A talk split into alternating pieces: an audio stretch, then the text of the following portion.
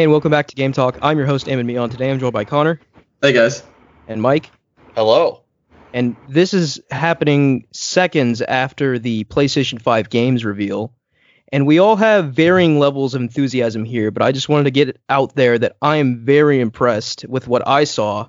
Uh, and there's a few first party games in particular I want to dive into, but I think overall I saw a very nice variety of games that'll cater to all sorts of tastes and preferences.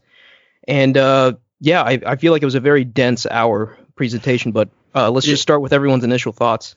Yeah, I'm a difficult guy to impress really when it comes to stuff like this, and I, I, I would say that I am soundly whelmed. I am definitely not overwhelmed, but I uh I I'm not underwhelmed either, and I kind of expected to be. This uh you know it hit the points that I expected it to hit.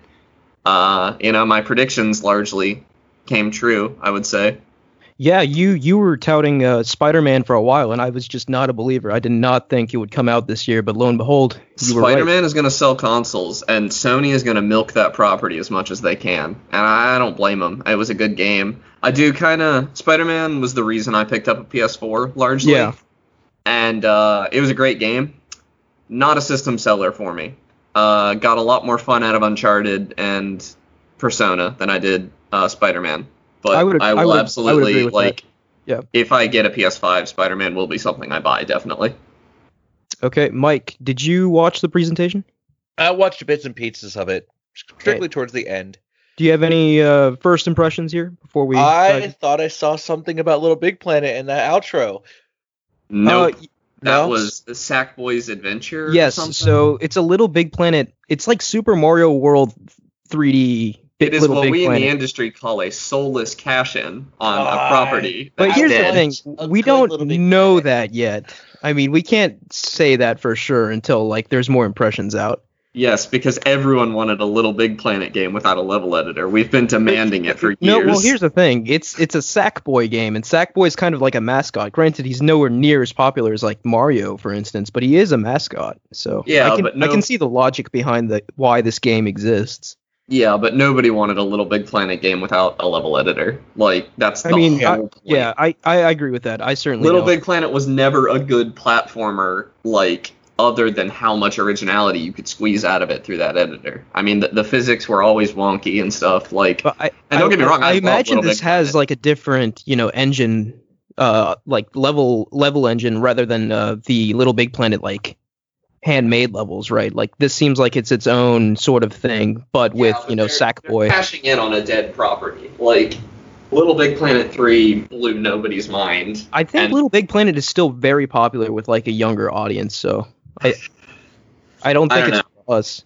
Little Big Planet 3 lost. I didn't even buy it. I actually found out the history of Little Big Planet 3 recently, and it lost a lot of fans, largely to um, technical issues on launch.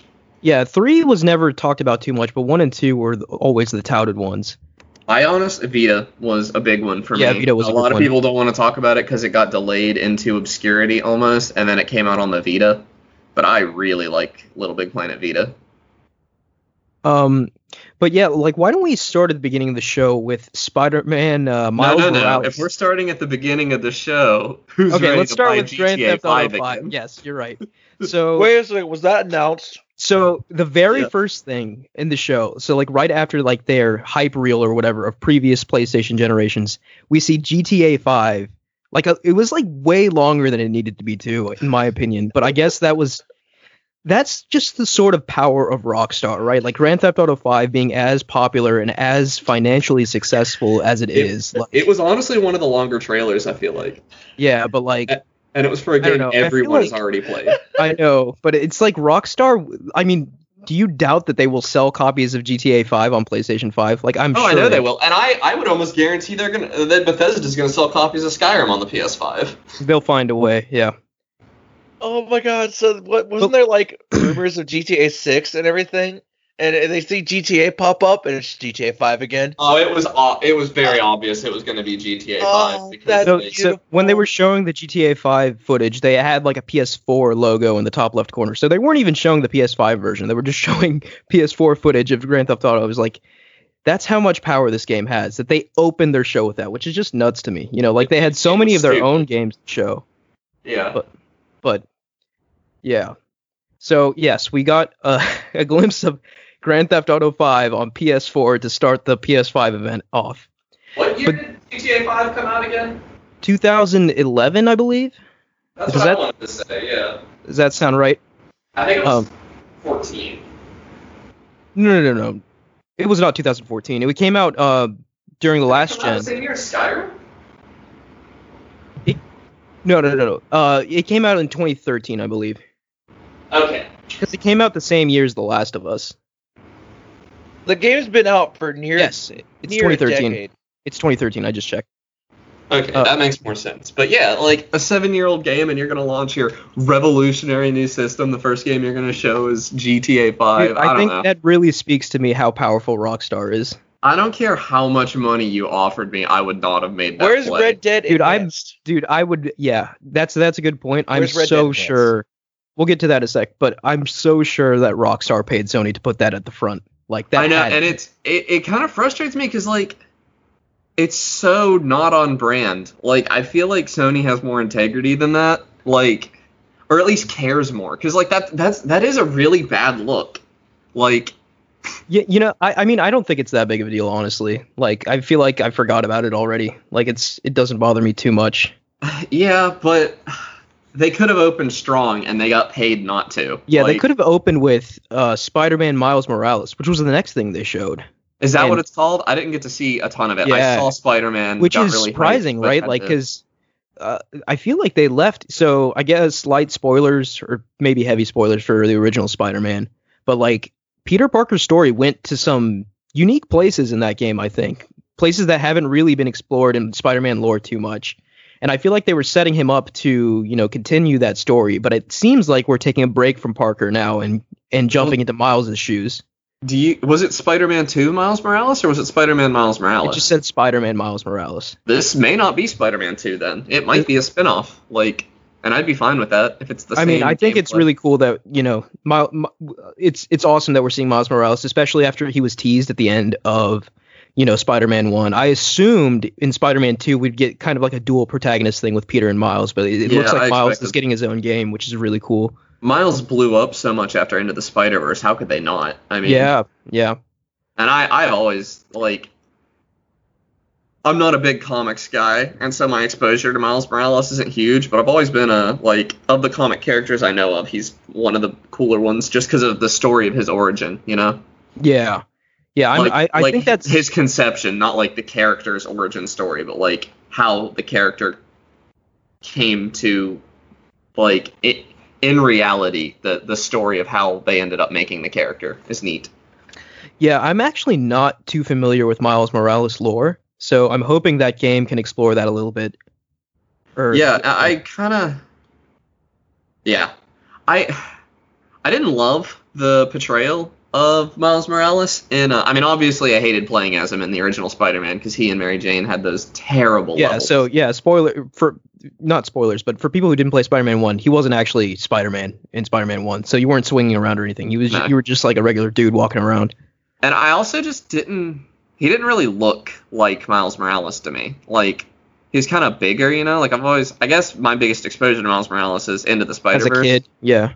Well, he was supposed to be a kid. He was supposed to be a high schooler in in Spider-Man One, and he's like, I mean, huge, kind of like he's bigger than Peter was. Like, You know, I'm having trouble remembering how Miles looked in Spider-Man 1, but he was I just don't know. kind I thought like guy. Like he just was, the little snippets ripped. we saw of him in the costume of this game, I thought it looked right in this Yeah, game. I did too. And so I'm fine with that. You know, if they just and it's not like he looked bad. It just didn't look like Miles Morales to me. And Yeah. uh, but that's because I was, you know, I played Spider-Man right off the back of um into the Spider-Verse, and so like anything that doesn't look like that Miles Morales is going to look a little off to me. Right. especially since that movie was just so gorgeous. Yeah, I think Sony is really capitalizing on Miles Morales as a character, right? Into the Spider-Verse is considered by many to be the best Spider-Man movie, and now we've got his. Oh, he's getting his own game, you know. So, so It it's hard to call after Spider-Man: Far From Home. I'm a big Spidey fan, so yeah, I mean that's that leads into one something you said earlier. This game will sell consoles. Like oh Spider-Man yeah, even though is so I- associated with PlayStation at this point, you know, like Yeah, even though I wouldn't call like Spider-Man is far from the best game on the PS4, I agree. I agree with that. Yeah. It is a fantastic game, and it will sell consoles because people love Spider-Man. I mean, there's a reason there've been a billion Spider-Man movies. People people love Spider-Man, and it seems like we finally have figured out how to make Spider-Man fun again, all the way since like Spider-Man Two, right? Like so okay, so I'm, I'm gonna level with you. I loved Spider-Man: Web of Shadows. I know that's completely irrelevant, but as a kid, I played Okay, a yeah. lot of that game. But I think just the being able to capture the feeling of swinging to this city is the most important thing. You know, like yeah. I, uh, side note, like I don't know if you guys saw it, but there was this video on YouTube or something recently of a kid like playing Spider-Man for the first time. He was only like five or six years old. He was like really little, but like as soon as he started swinging, like the dad had the camera on his face and he was just smiling gleefully. And I just remember like that's such an awesome reaction to have to like one of your first video games because like I oh, remember totally. feeling that way when I first played Mario 64. But can you imagine like a kid who's who's a fa- fan of Spider-Man playing a game and then swinging around the city like that? That's got to be exhilarating. And it's, I mean, it's rare that I want to fire up an old open world game and just like go around the world doing side missions, but like I'll absolutely fire up. Like if I'm just kind of bored, don't have a ton of time, I'll fire up Spider-Man PS4 and just swing around the city and I, stop. a I do that times. sometimes too. Yeah, I, I, I love. It's such a good. They made it feel so good. It, Um, it's typically the disc that's in my PS4, like Yeah. just in general. It doesn't come out very often. Yeah. But um Mike, I wanted to get back to you. I'm sorry for cutting you off earlier. You mentioned Red Dead Remastered. Like, where's our po- new generation port of Red Dead 2? Where's Red Dead 1? But okay, so those were rumored, right? But like Were they honestly, I don't really I think they were, but I I honestly was don't memeing. feel like I care too much. Yeah. I think those no, I, I I swear, like I think Red Dead 1 remastered was rumored. Like I'm not even kidding. So I've- we might I've see that pop up later. of never had a ton of interest in Red Dead myself, especially after like people panned Red Dead 2 for being so boring. Like See, so there there are two very firm camps of, in Red Dead 2. Like one camp hails it as like a masterpiece, and the other one just poops on it because of its gameplay, right? And pesky it's game- gameplay. yeah, it's it's it is. I, I can I can see. I mean, I don't want to get into this discussion right now. I mean, I enjoyed it for what it was, but its gameplay does have some serious problems because they made it so realistic. It's like not fun to control anymore. yeah, Um, that's a mistake. But I uh, also saw some people panning it kind of for like how structured the missions were. Like you there were uh, like the game felt open and real to the extent that like you could figure out what your mission was going to be and try to do it before you even got the mission, but then like they would stop you and make you go actually start the mission and then do the exact same thing again. Like I saw some people saying that and stuff. Well, like the missions were pretty. I, I, I guess linear is a word for it. I mean, the world was very open. The missions themselves were kind of linear, but like everything around the world, like was very dynamic. Like side things you do that you didn't expect to have any consequence. Like you roll into town later, and like some guy you save later is like, you know, in a tavern or something. You can talk to him, and like it, just little things like that made the world feel alive. Um, but yeah, I, I feel like this is a little uh getting off to a tangent here. I kind of want to get back to the PlayStation event, Yeah, Um, I agree. and I think the the next big thing that would. Sh- By the way, I'm sorry, I'm so scatterbrained right now. Did did we see an Insomniac logo next to Spider-Man? Because I just realized I don't think I we did. It It's has to be Insomniac. Insomniac. Yeah, it has to be. I can't tell you whether or not we saw the logo because I didn't get to watch most of the trailer, but the next game of note I think is Ratchet and Clank.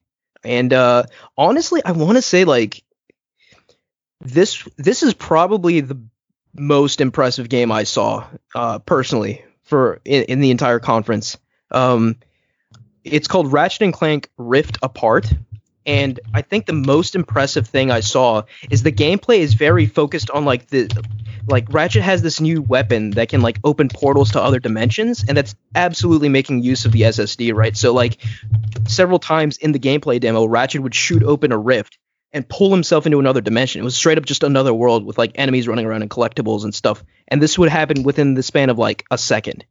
And I think this is specifically that mechanic is showing off, you know, like this is kind of what's possible with the SSD. And I think just the environment and like the particle effects, like this game looks very, very pretty. Um, and like they showed off a bunch of Ratchet's weapons and like uh, of course, w- we have the the signature Insomniac like insane weapon weapons arsenal. Yeah, what was Um, the subtitle of this one? Uh, Ratchet and Clank Rift Apart. Mm, that's pretty good. Yeah. So and and we seem like in one of the dimensions like Clank fell into there was like a female Ratchet type character like she was like a white uh whatever Ratchet is Yeah. rat or whatever. Did it have co-op? Uh, I don't think so. This seems Okay. like they, a they don't do that too often. They did it in um. There was like a spin-off that had co-op that I was a huge fan of as a kid, and I keep wishing they'd bring it back. yeah. But if you guys haven't seen this gameplay uh yet, I would encourage you to check it out because I think this was probably the most impressive part of the entire dem- entire demo to me. Uh, I'm Uh, probably gonna look up most of these trailers and watch them. Uh, Yeah, in not horrible quality because the screen Yeah. quality was not great. But um, oh really? Mine was pretty okay. uh, mine had some artifacts, but maybe your internet's better than mine or something. Yeah, you're stuck in Charleston, so Yeah. know. But um, yeah. So yeah, the Ratchet and Clank gameplay I think was very like the, the showing off the what the SSD can do with the dimensional stuff was very very cool. Like it was definitely something we haven't seen before because like in the if we if if we tried this on an uh, hard disk drive, you know, like Ratchet opens the dimension, jumps through, it would take you know several seconds of loading. But in this demo, it was it was like boom, he's in another world, and I thought that was so cool. Yeah, that is really cool. That's something mods have been trying to do in Minecraft for so long. Like uh you know, make the nether portals instantaneous and stuff. And they it works, but not I mean obviously that's you know, the portal's already there, you know. They know that it's going to be there. If this is something where you can open a portal and jump through it like within the span of a couple of seconds and be in a new place, that's going to be unreal. Like imagine what that could do for like like I like I think of that level in Titanfall 2 with the time travel. Yeah, yeah. And There's a I lot mean, of cool stuff that like this is just the the tip of the iceberg. This this opens up the possibility for all sorts of cool gameplay mechanics that really haven't been a thing before due to these limitations. Uh, and I'm excited we're already sort of exploring that right off the bat. You know, like at launch with well. That's another thing. I don't think I saw a release date on Ratchet and Clank. Spider-Man did say holiday 2020, but I don't recall seeing one for Ratchet and Clank. So it might not be a launch title. We'll see. If it was a launch title, they'd have told us. I feel like. I mean, they didn't announce any of them as launch titles. They would just say, you know, fall 2020 because, you know, there's no firm launch date for the PS5 yet. It's just nebulously in the fall. Yeah.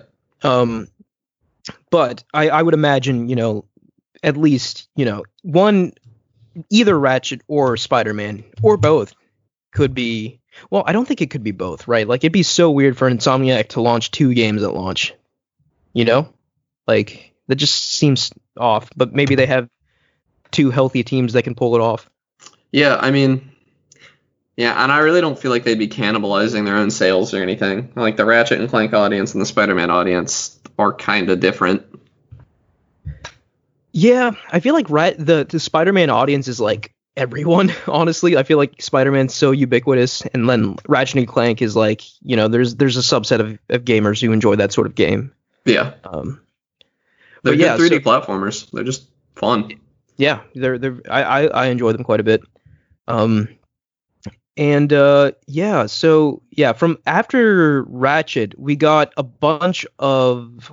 It, it was a combination of like third-party AAA and indie games, and some of them really looked neat. Um, I wanted to highlight. Uh, did you guys see the Square Enix trailer for like Project something? Oh, gosh, I wish I. Yeah, I know down. what you're talking about. The one you you mentioned that it was rumored to be Final Fantasy 16. Yeah, in the comments, people were being like, "This is Final Fantasy 16," because I think Square Enix has done the thing in the past where like they announce a game as like Project whatever, and then it gets rebranded when it gets closer to launch as you know something.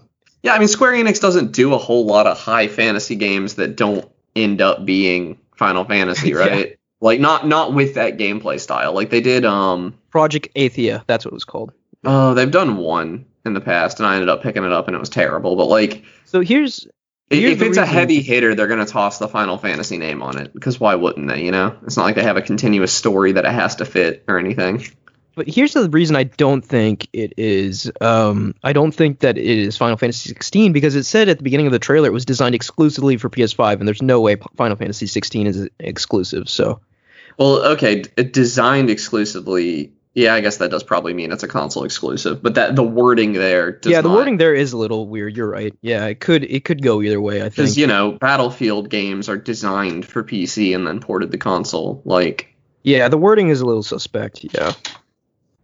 Um, but then we we also got a Gran Turismo Seven uh trailer, and you know, like I don't really care about this at all, but like Gran Turismo is a very strong first party franchise for PlayStation. There are people that are going to enjoy that. Um, I don't think any of us here are big racing sim fans, are we? no, Yeah. So so I guess yeah, that was neat. Um and let's see what else can we touch on. I don't want to miss anything. That's the main thing. So Uh, there, uh, what I wanted to point out was that I felt like there was a um a weirdly large proportion of uh sim uh Immersive Oh. Sims. yes thank you immersive Yeah. sims. There were like Yeah, two or three of them, weren't there? And that's like Yeah, way so- more than you would expect. Yeah, I was I was actually kind of shocked by that. And I think Mike, you would you would enjoy that quite a bit if you picked through those trailers. One of them was Ghostwire Tokyo, which I think Connor you mentioned before. You've talked about that game before and been like, "Hey, that looked really cool." I forget where we saw that, but I See, that's one of those saying that. titles that just means nothing to me, and I probably did see it and probably did really like it. But you call something Ghostwire Tokyo, and I'm gonna forget what it is immediately. That's But, a um, terrible title. I think this is the first time we saw like gameplay snippets of that game, and it looked really, really cool. Like, uh, it was like a first-person immersive sim, sim type gameplay. Um, Okay, I know with, what you're like, talking about now because you said that title just now, and I, I had no idea what you were talking about. Yeah. It, it, it was uh it was like fast-paced, and it had like a Japanese aesthetic, and I don't know, it looked really cool. Um, Something about the name And I- Tokyo being in a title just goes in one ear and out the other.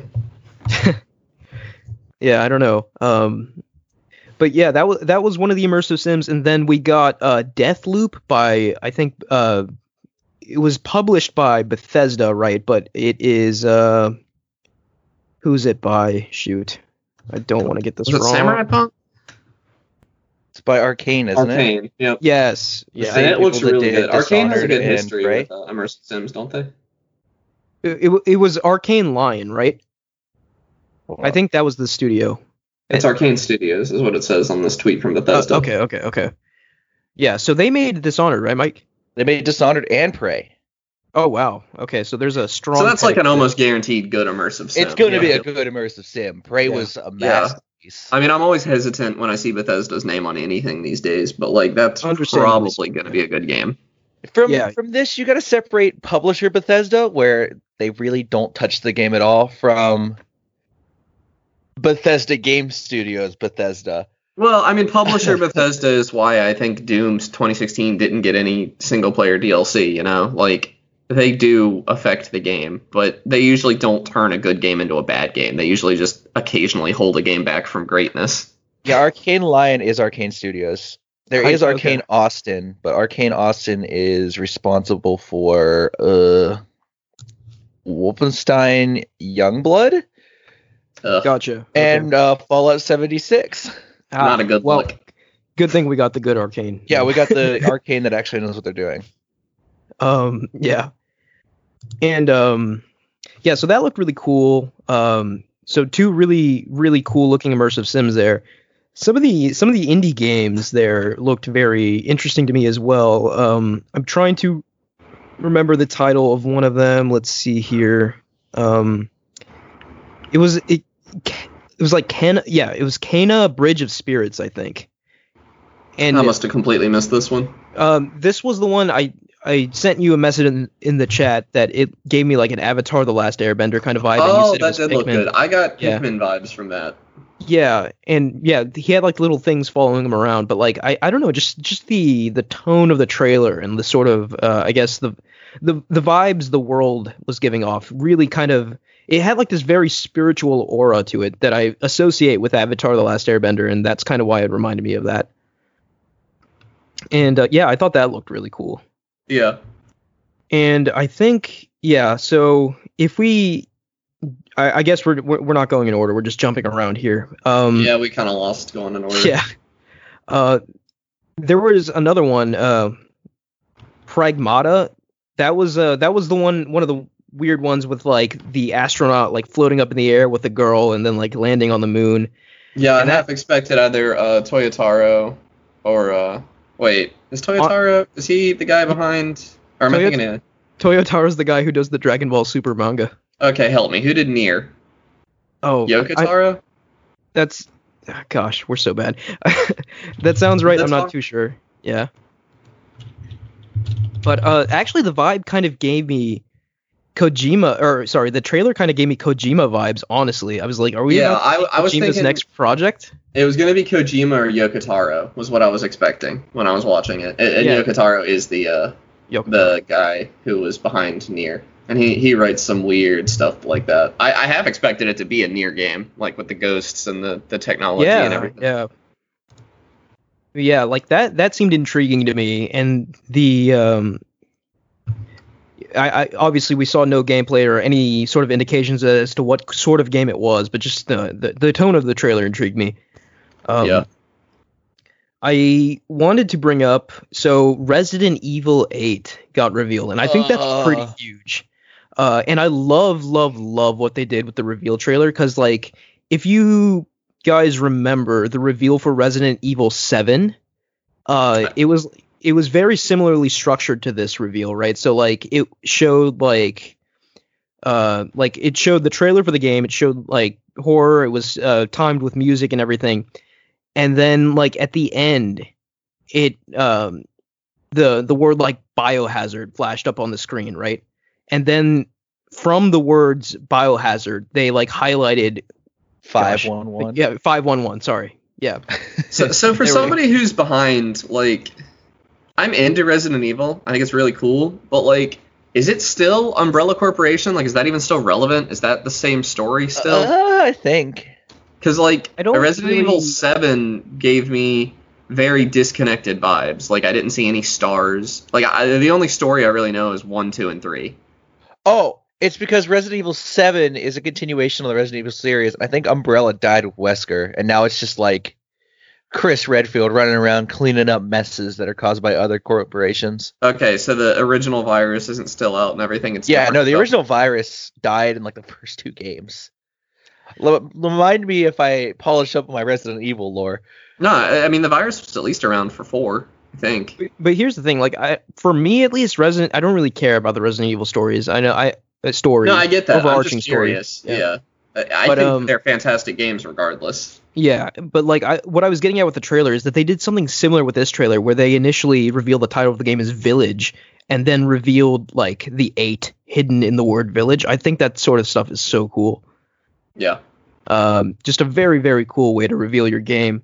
And it looked good. Like You know, it just yeah, didn't look like I Resident Evil's like canonically kind of grounded in a way that this trailer didn't look super grounded. Like obviously it's fantastical, but like it had rules and like I, I couldn't really tell if this was adhering to those rules in any capacity because it looked like there was almost like some time jumping stuff going on. Like, yeah, I wasn't really sure what was happening there, but I do want into it.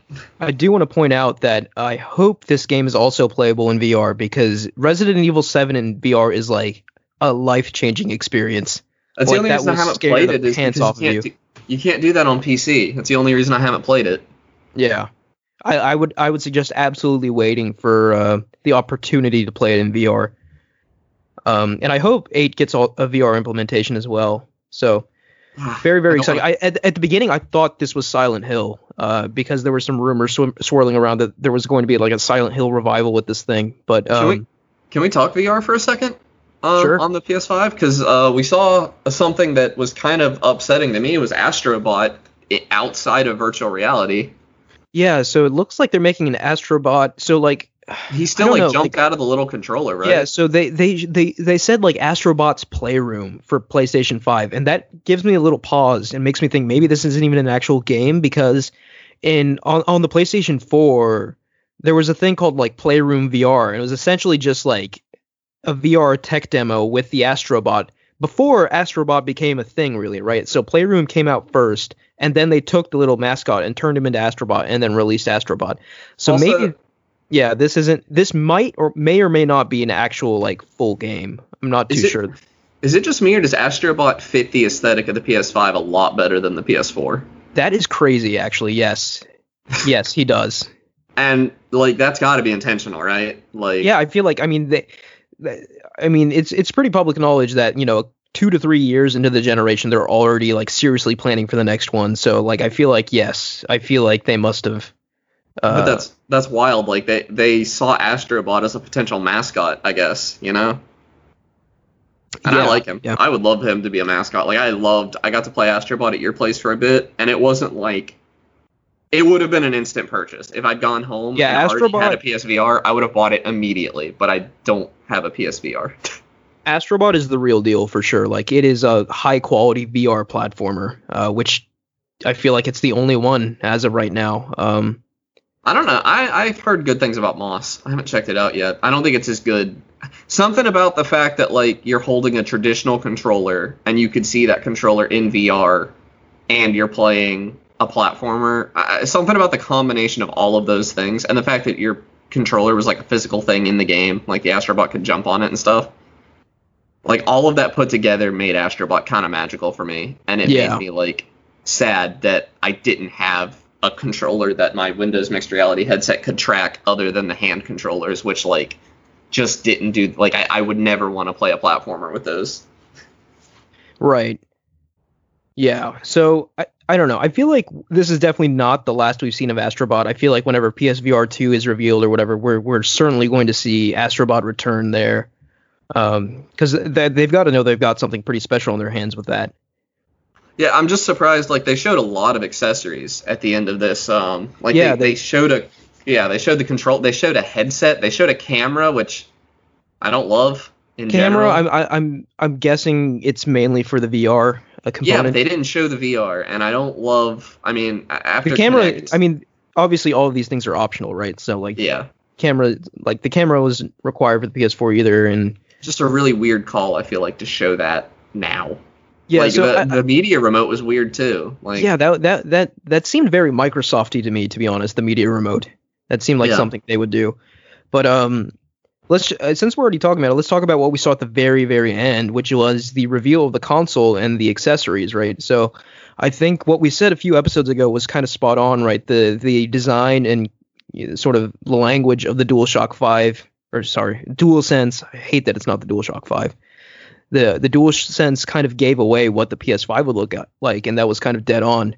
And it looks we- weird. But yeah, that's it's all- really yeah. weird. I don't hate it. Like I, I know my I'm first reaction to you guys it. was like, Yeah. I don't like it, and I don't. Uh, But the reason I don't like it is that it's gonna look terrible in my entertainment center if I buy one. Like it doesn't match anything it really I have. It looks like Sony consulted like aliens from another planet to design this thing. Like yeah, it it's, does it's not look. It like, does it's not look retro like any future. console. Yeah. Yeah, it's retro future in 2020. Like it doesn't make any sense to look like It's- that. Better than what the leaks look had it looking like. That's I agree with that wholeheartedly. I hated those leaks. Those those leaks, if you're referring to the V-shaped thing, that's actually the dev kit. Oh, it's uh, ugly sin. yeah. Ah. I mean, So- the dev kit doesn't exactly have to look pretty. It's there for the devs to make games for and nothing else. Yeah, Your dev exactly. kit could be a motherboard with some crap stuck to it, and it could still be a dev Right. kit. Yeah. yeah. yeah. But yeah, the, yeah, like it's so it's it's got it's got like it's doesn't black in the middle with like a white shell around it. And and my Uh, first thought is like that white angular. shell. That white Yeah. shell looks glossy, kinda. I, I feel like Well- it's not gonna look good for very long. Yeah, I I feel like I won't know for sure until I have my hands on it. Like that's because like I saw some like there was like some blue LED lights on the side, and I thought that looked kind of attractive, but I'm not really sure how it'll all look together until I inspect it, you know, myself. But I like think the killer thing is that like I think I like to have ahead. all my PlayStations together. And like I've got the gray PS1, the black PS2, the black PS4, the black PS3, and then now we're gonna have this like totally different looking PS5, you know? Yeah, like I, I'm really interested to see like if they do like some sort of interview on the design or something because I want to see how they came to this conclusion.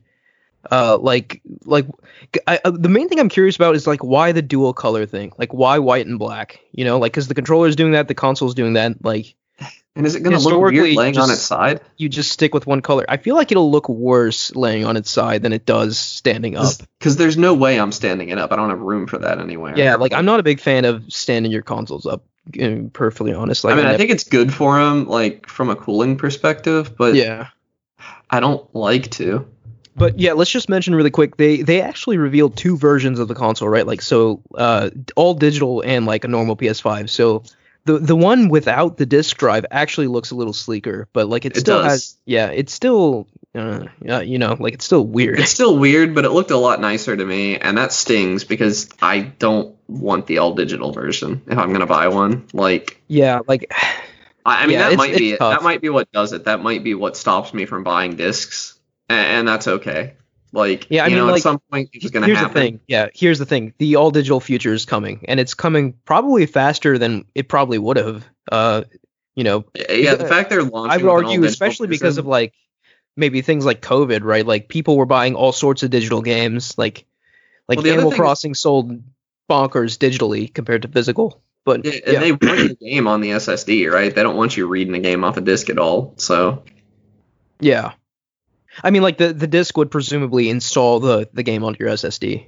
yeah, so like I don't know. That I I almost think that because they released this, like they they're not leaving behind people that don't have fast internet by releasing a version of the console that can take a disc. But I bet the slim version will not take discs. I, I'm that's my that's my um, prediction. I'm gonna make right now. Yeah, I mean, like, I feel like we're going to see the full transition to digital sometime during this upcoming de- generation. Like, I feel like PS6 and Xbox Series 2X will not have disk drives, which kind of sucks. But My estimation is is, that is. I'm just gonna lay the prediction out right now. You can clip this podcast once we're famous. Um, two to three years from now, uh, there's gonna be a PS5 Slim, and it will not have an option to take a disc at all. Yeah, that would not surprise me. I don't like it because I'm an old man yelling at the clouds, but it's it's the way things are. Yeah, I kind of got like, I don't know. My PS4, I have three discs now. Like, hmm First, I think I have three digital games as well, and like honestly, I don't get the same satisfaction collecting the PS4 discs and stuff that I do collecting like NES cartridges and stuff. I don't know. Yeah, I mean, like, I think it's because like the NES cartridges are unique, right? But like the P- PS4 discs are the same as like Blu-rays and like CDs and DVDs that Yeah. have been around for a while. I don't Like, really like especially, collecting PS1 discs either. I think collecting Switch cases is a lot of fun. I think those like Yeah. the Switch cartridges are really cool, but like I'm yeah, sad that I Xbox and PS4 discs don't really do it for me. The only thing that does kind of do it for me is like when they have like unique covers. Like I got the Uncharted 4 like limited edition like steelbook. Like I think that's really cool. That's probably cool. Yeah. Uh, but you know, aside from that, yeah, I, I kind of I'm kind of with you there. So the collector's editions that don't come with a copy of the game are going to be even weirder next gen. Yeah, it'll just be like a cover and some weird accessories, but no game. Maybe I mean, like that's how it already is a lot of the time. Yeah. What a yeah, so strange, but I'm sure we'll all get used to it. But yeah, I think I still haven't touched on I think my biggest surprise moments of the show.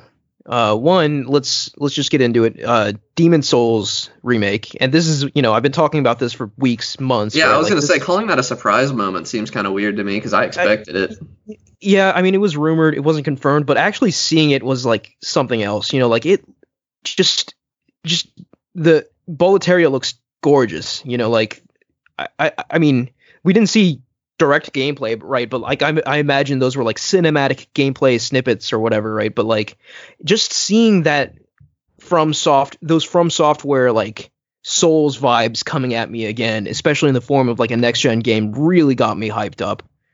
Yeah, I was Uh, kind of hoping we'd see Elden Ring today. Yeah, Elden Ring. I feel like who knows when that thing's coming out. Like I, they revealed it so long ago, uh, and I think Elden Ring is sort of positioning itself with Microsoft. So I think the next time we see it, it'll be like revealed in a Microsoft event. Oh, okay. I wasn't aware of that. Um, yeah. So yeah, I, I yeah, I, of course I was hoping to see Elden Ring, but like I think this was the next best thing, especially because I've actually never played Demon's Souls. Me neither. I, I'm So- excited to. uh, this will be my first foray into into into that, and I am so looking forward to that. Like, uh, so glad the rumors were true, and it wasn't actually like an MGS remake because that was one of the rumors too. Um, Yeah, I'm glad that's not true. MGS is a game that doesn't really need remade, in my opinion. Again, it's been remade before. Yeah. The interesting thing to consider here is that um, just through my readings and whatnot, I, I found out that Demon's Souls was actually kind of like an unfinished game. Uh, From Software never completed the fifth Archstone, whatever that means. Uh, I have not played Demon's Souls, but everyone who's played Demon's Souls will know exactly what that means.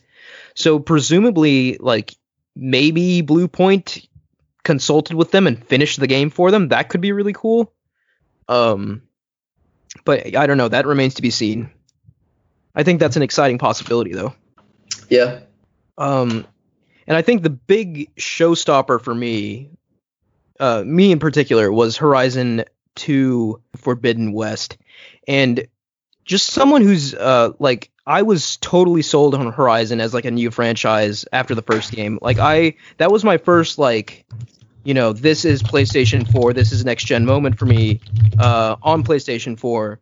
And just experiencing Horizon, the beautiful graphics being one thing, but more so than that, I th- what I think Horizon did really, really, really well was the the sort of the history it crafted within its world and the lore around the story. I think that was their strongest point. And to see where all of that sort of leads in the next installment has me really, really excited. Uh, especially because it seems like, uh, you know, in the first game, Aloy is mostly, you know, within her she starts out in her village area, but then she ventures out and like you see some environments, but for for the most part, you're like in the same sort of area, right?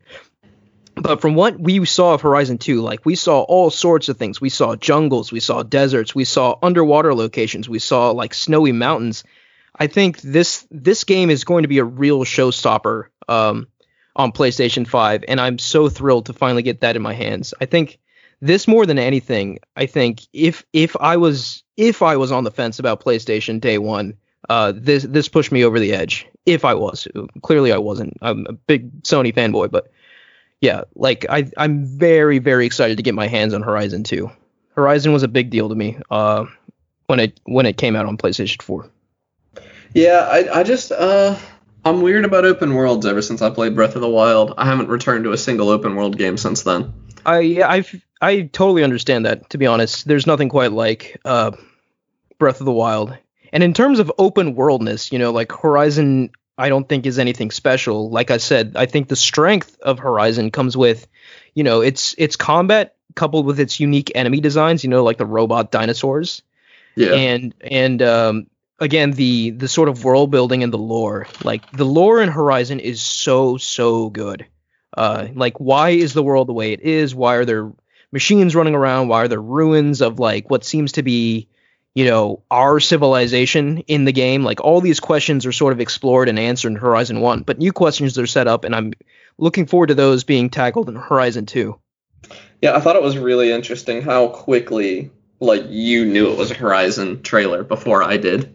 Um, because Horizon's got a very signature theme, right? Like as so as soon as you hear, you know, the music or like Oh, I, I didn't have the sound on. even so- uh even like the environment i don't know just by looking at it i could kind of tell it was horizon. And then obviously once you heard aloy's voice that was a dead giveaway.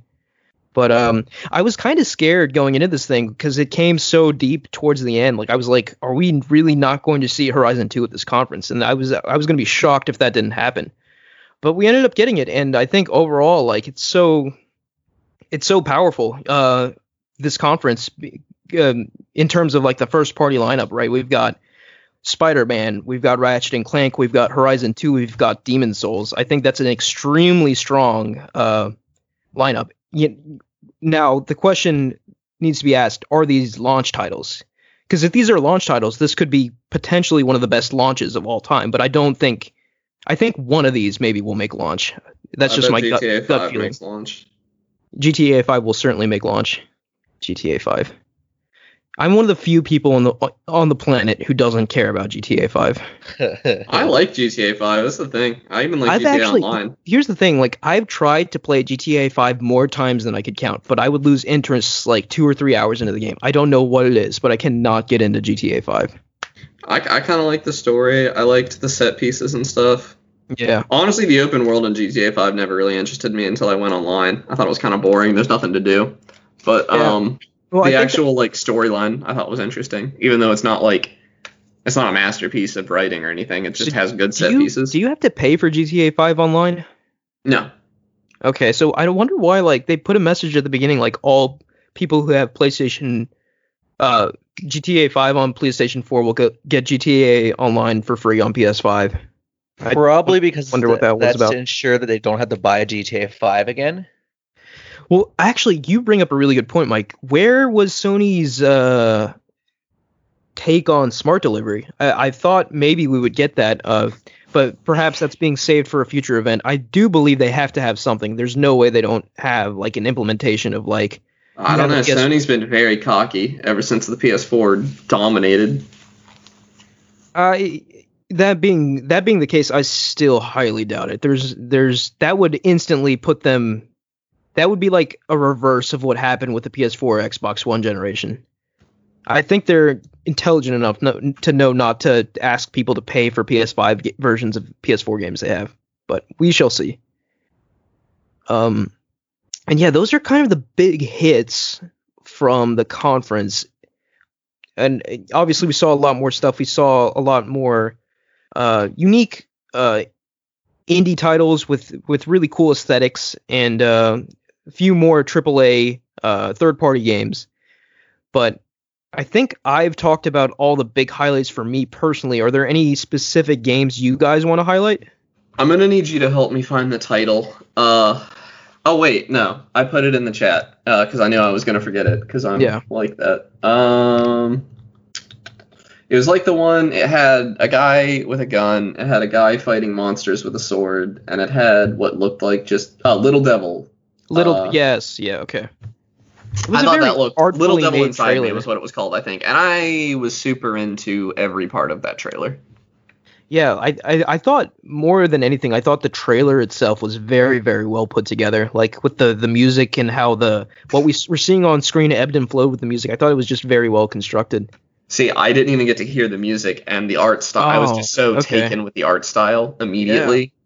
And like the Yeah, name Little Devil Inside Me is something to me, you know? Yeah, definitely watch that trailer with the music. I thought the music made that trailer. It was very good. So that that has me excited despite knowing literally nothing about it. Yeah. Yeah, like I think the main thing like we we see lots of potential here. Like all all these different flavors of games could be could be great, you know, like we I'm excited to dive into them and find out. Another big one that we just totally glossed over was Hitman 3. Oh yeah, and Yeah. the reason I glossed over it, even though that's probably the one I'm most excited for, yeah. is that I don't want anything other than more levels for Hitman 2. That game is already a masterpiece, and like, just give me more of it, and I will give you your sixty dollars. Those those games are just so fun. I will say though, I'm not gonna lie. Like the set piece they sort of set up for us uh, when they were talking about Hitman Three, like with uh, the agent like on top of the Burj Khalifa carrying out an assassination in Dubai. I thought that was so cool. Like I feel like that'd be so cool to play out. See, I didn't even see it. I saw I saw you say Hitman, and I saw the logo, and I was Ah, like, oh, I'll okay. be buying that. like, yeah, I mean, yeah, that's Like- that's certainly like that level of game. Like you don't really even need to see it, you know. Like yeah, I mean, I love new Hitman. I love old Hitman probably even more. Mhm. So like if they could I don't know, there's a couple of things like new Hitman holds your hand a little bit more than I would like. Although I think that's my fault. I think I can turn that off and stuff. yeah, you But definitely can. it's it's so so good. And I I just recently I didn't even know this was there. I started playing old Hitman levels again cuz I had just been progressing through the story and like they have stuff like community made hits essentially which like they impose restrictions on you and you're not even like they just pick any NPC for you to go after and some of them get so big that like who who makes it IO is that who makes Yes, it yes IO Interactive. IO actually has added some of them and made them official. Like they'll, you know, take a different NPC and, you know, it's a different contract using the same levels. And it makes you completely rethink everything.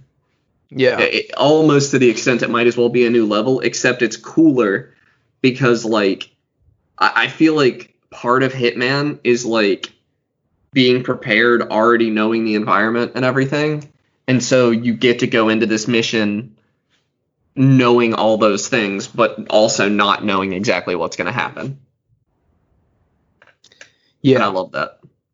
yeah, yeah. Hitman Three is like, yeah, that's that's a that's probably like a day one buy for me. It, they said January 2021, right? So that's not launch, but that's close enough, I think. Okay, so I, I said Hitman would get my sixty dollars, but I'm actually really bad. IO puts their games on sale so fast.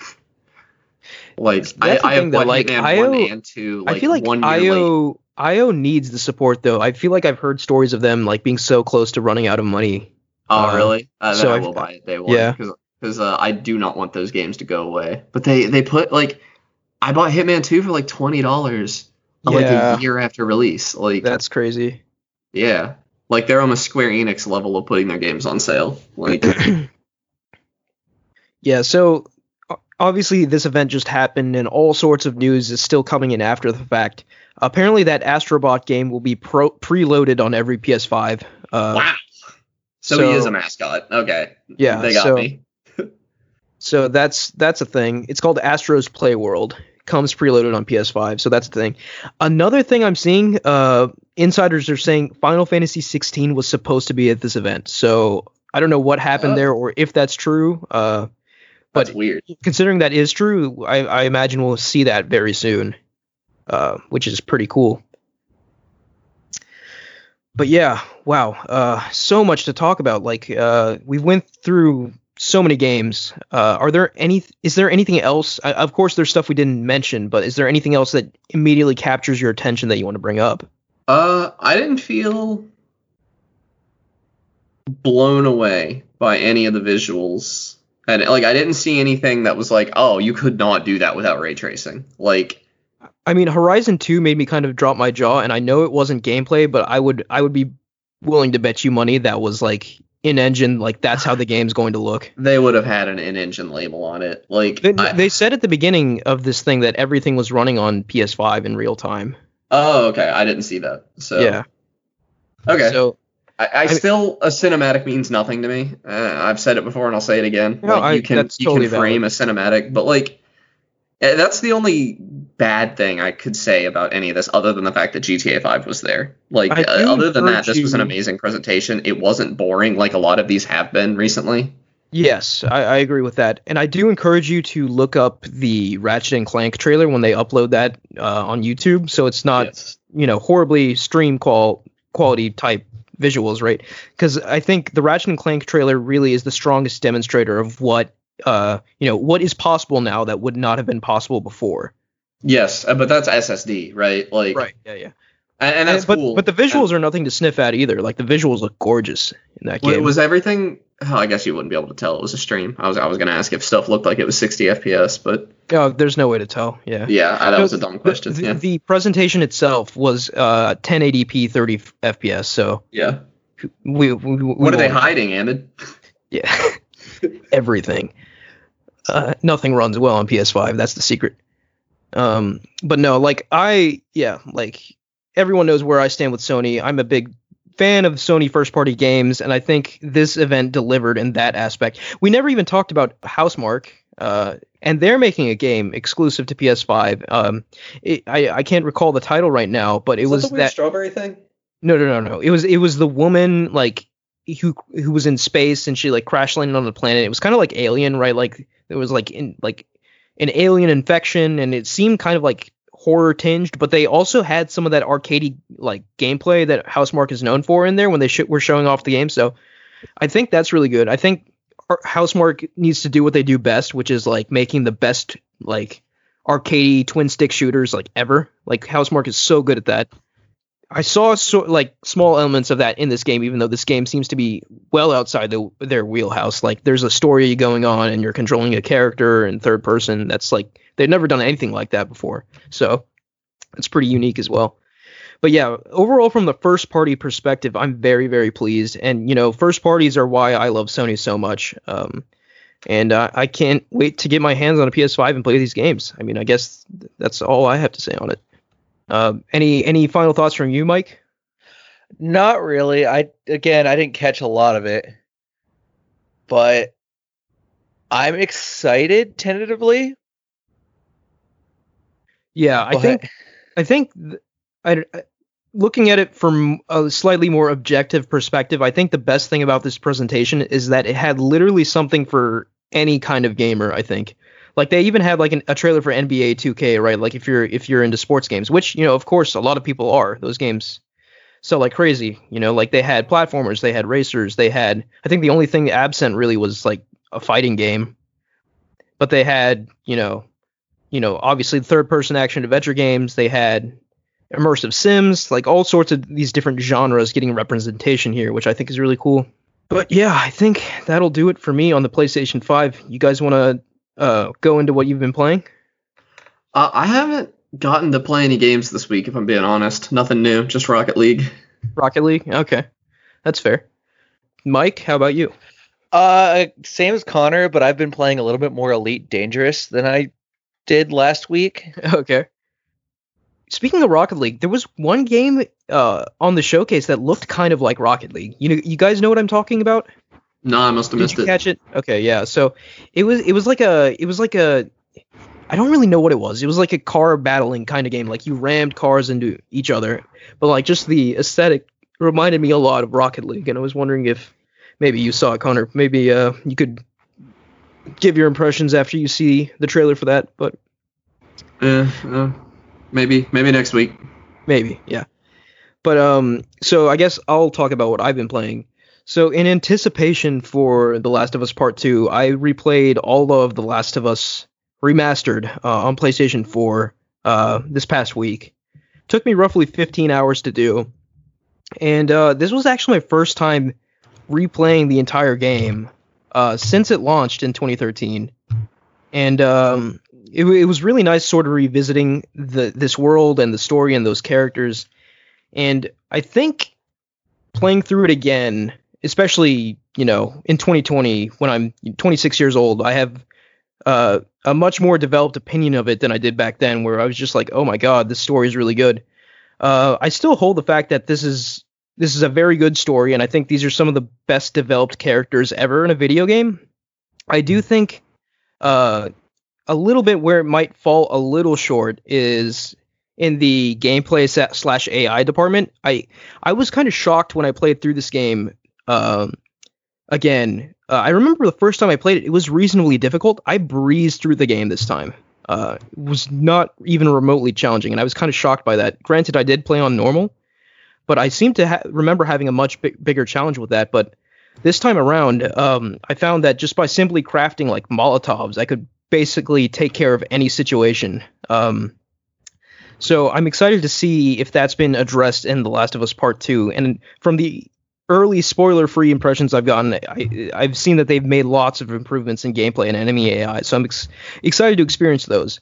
Uh, but um, I think overall the the mechanics of the game were solid. I think the the highlight uh, gameplay wise has to be the encounters with the infected.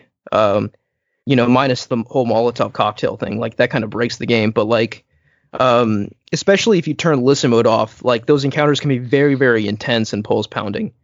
And um, I think that's definitely a highlight of the game. Uh, the the intensity of it.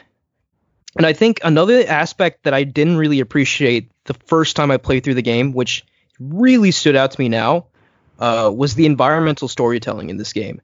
So there's all sorts of like um, things that you can miss entirely if you do not have a keen eye, right? So like all of the environments in this game tell a story from whether it's like an abandoned house or like you know like a camp in the middle of the forest. They're like areas to look around and documents to find and clues to uncover that really sort of tell the stories like little micro narratives within this bigger story of you know people dealing with this outbreak dealing with essentially what is the apocalypse in different ways and um you know, the majority of these stories are of course very heartbreaking and some are actually quite horrific so uh maybe it's for the best if you don't have a stomach for those sort of things to miss these uh and not go digging too far but like I was very surprised by the amount of environmental storytelling there actually was. Like in every sort of level, in every sort of area, there were multiple little snippets of lore I could ingest and little stories that um, I could uncover like little notes that people would write to each other and in in their attempts to survive this situation. And I think one of the most interesting ones, I guess, light spoilers for optional stuff in The Last of Us Part Two, is when you uh, when you go into the sort of sewer area and you find out that like this the, the this entire sewer system, uh, people after the outbreak uh, tried to move in there and sort of set up a little society in there. And obviously it failed. You saw the ruins of that society. But as you progress through the sewers, you can like pick up and read these notes and like you can see all sorts of things from like little little things to see how these people live, like how they collected water, what their rules were for the water, like how much water you were allowed to use to shower and like how they educated their young and how they like uh, caught their food, all sorts of these little details that really fleshed out this uh, this society that wasn't there anymore. And um, and obviously, like if you if you dig a little deeper to see like what went wrong, like you end up discovering some horrible, horrible things. And long story short, you know, everyone seems to be dead. But when you leave the sewer and you search the first house outside of the sewer, and, it, and again, this is completely missable. If you don't search this house, you won't find it. But you can find a note by Ish, whose notes you've been reading essentially all throughout the sewer, and it seems like Ish actually got out and escaped the situation um, with some with, with some like young kids, right? And like most of the people he was with died in the sewer, from what you could read, uh, from from the clues you read. But it seems like Ish survived. So it'd be interesting to see if he makes an appearance in The Last of Us Part Two, um, as just a sort of like throwback to to people who played the first game and uncovered all these little side stories. So that's just one example of of many of of really cool little side stories that I honestly I think I completely missed the first time I played the game. So yeah, so I think yes, overall, obviously I still think The Last of Us uh, is an incredible, incredible game. Uh, one of the best games ever made, but um, there are some small problems with it I would like to see uh, improved in The Last of Us Part 2. And last but not least, I think story wise, of course, I'm so excited and terrified to see what will happen to Joel and Ellie in the next installment because just judging by what the director has said, uh, the themes of this next game are being like hatred and revenge. I do not see really a happy ending for anyone in this next game, but regardless, I'm still very excited to play it. Okay, so that's my spiel. Rocket League was fun this week too. I'm sure it was. It always is. I'm gonna spoil it. I haven't been playing Warframe this entire time. I actually was patching most of this. Mm. Ah, No, I paid attention most of this. I was just browsing Resident Evil lore. yeah, exciting stuff. I, I I- I'm looking forward to the the months to come. All right, guys. I think that's going to do it for us this week. Uh, you can follow us at Ad Podcast Game Talk on Twitter. Please click the link in the description of this podcast to follow our Discord and chat with us there. Uh, please like, rate, and review us on any podcast service you may use. And finally, thank you, uh, Connor and Mike, for joining me. Yep, guys. See you next week. No, right. thank you. Oh, well, you're welcome. And we'll see you next week. Bye.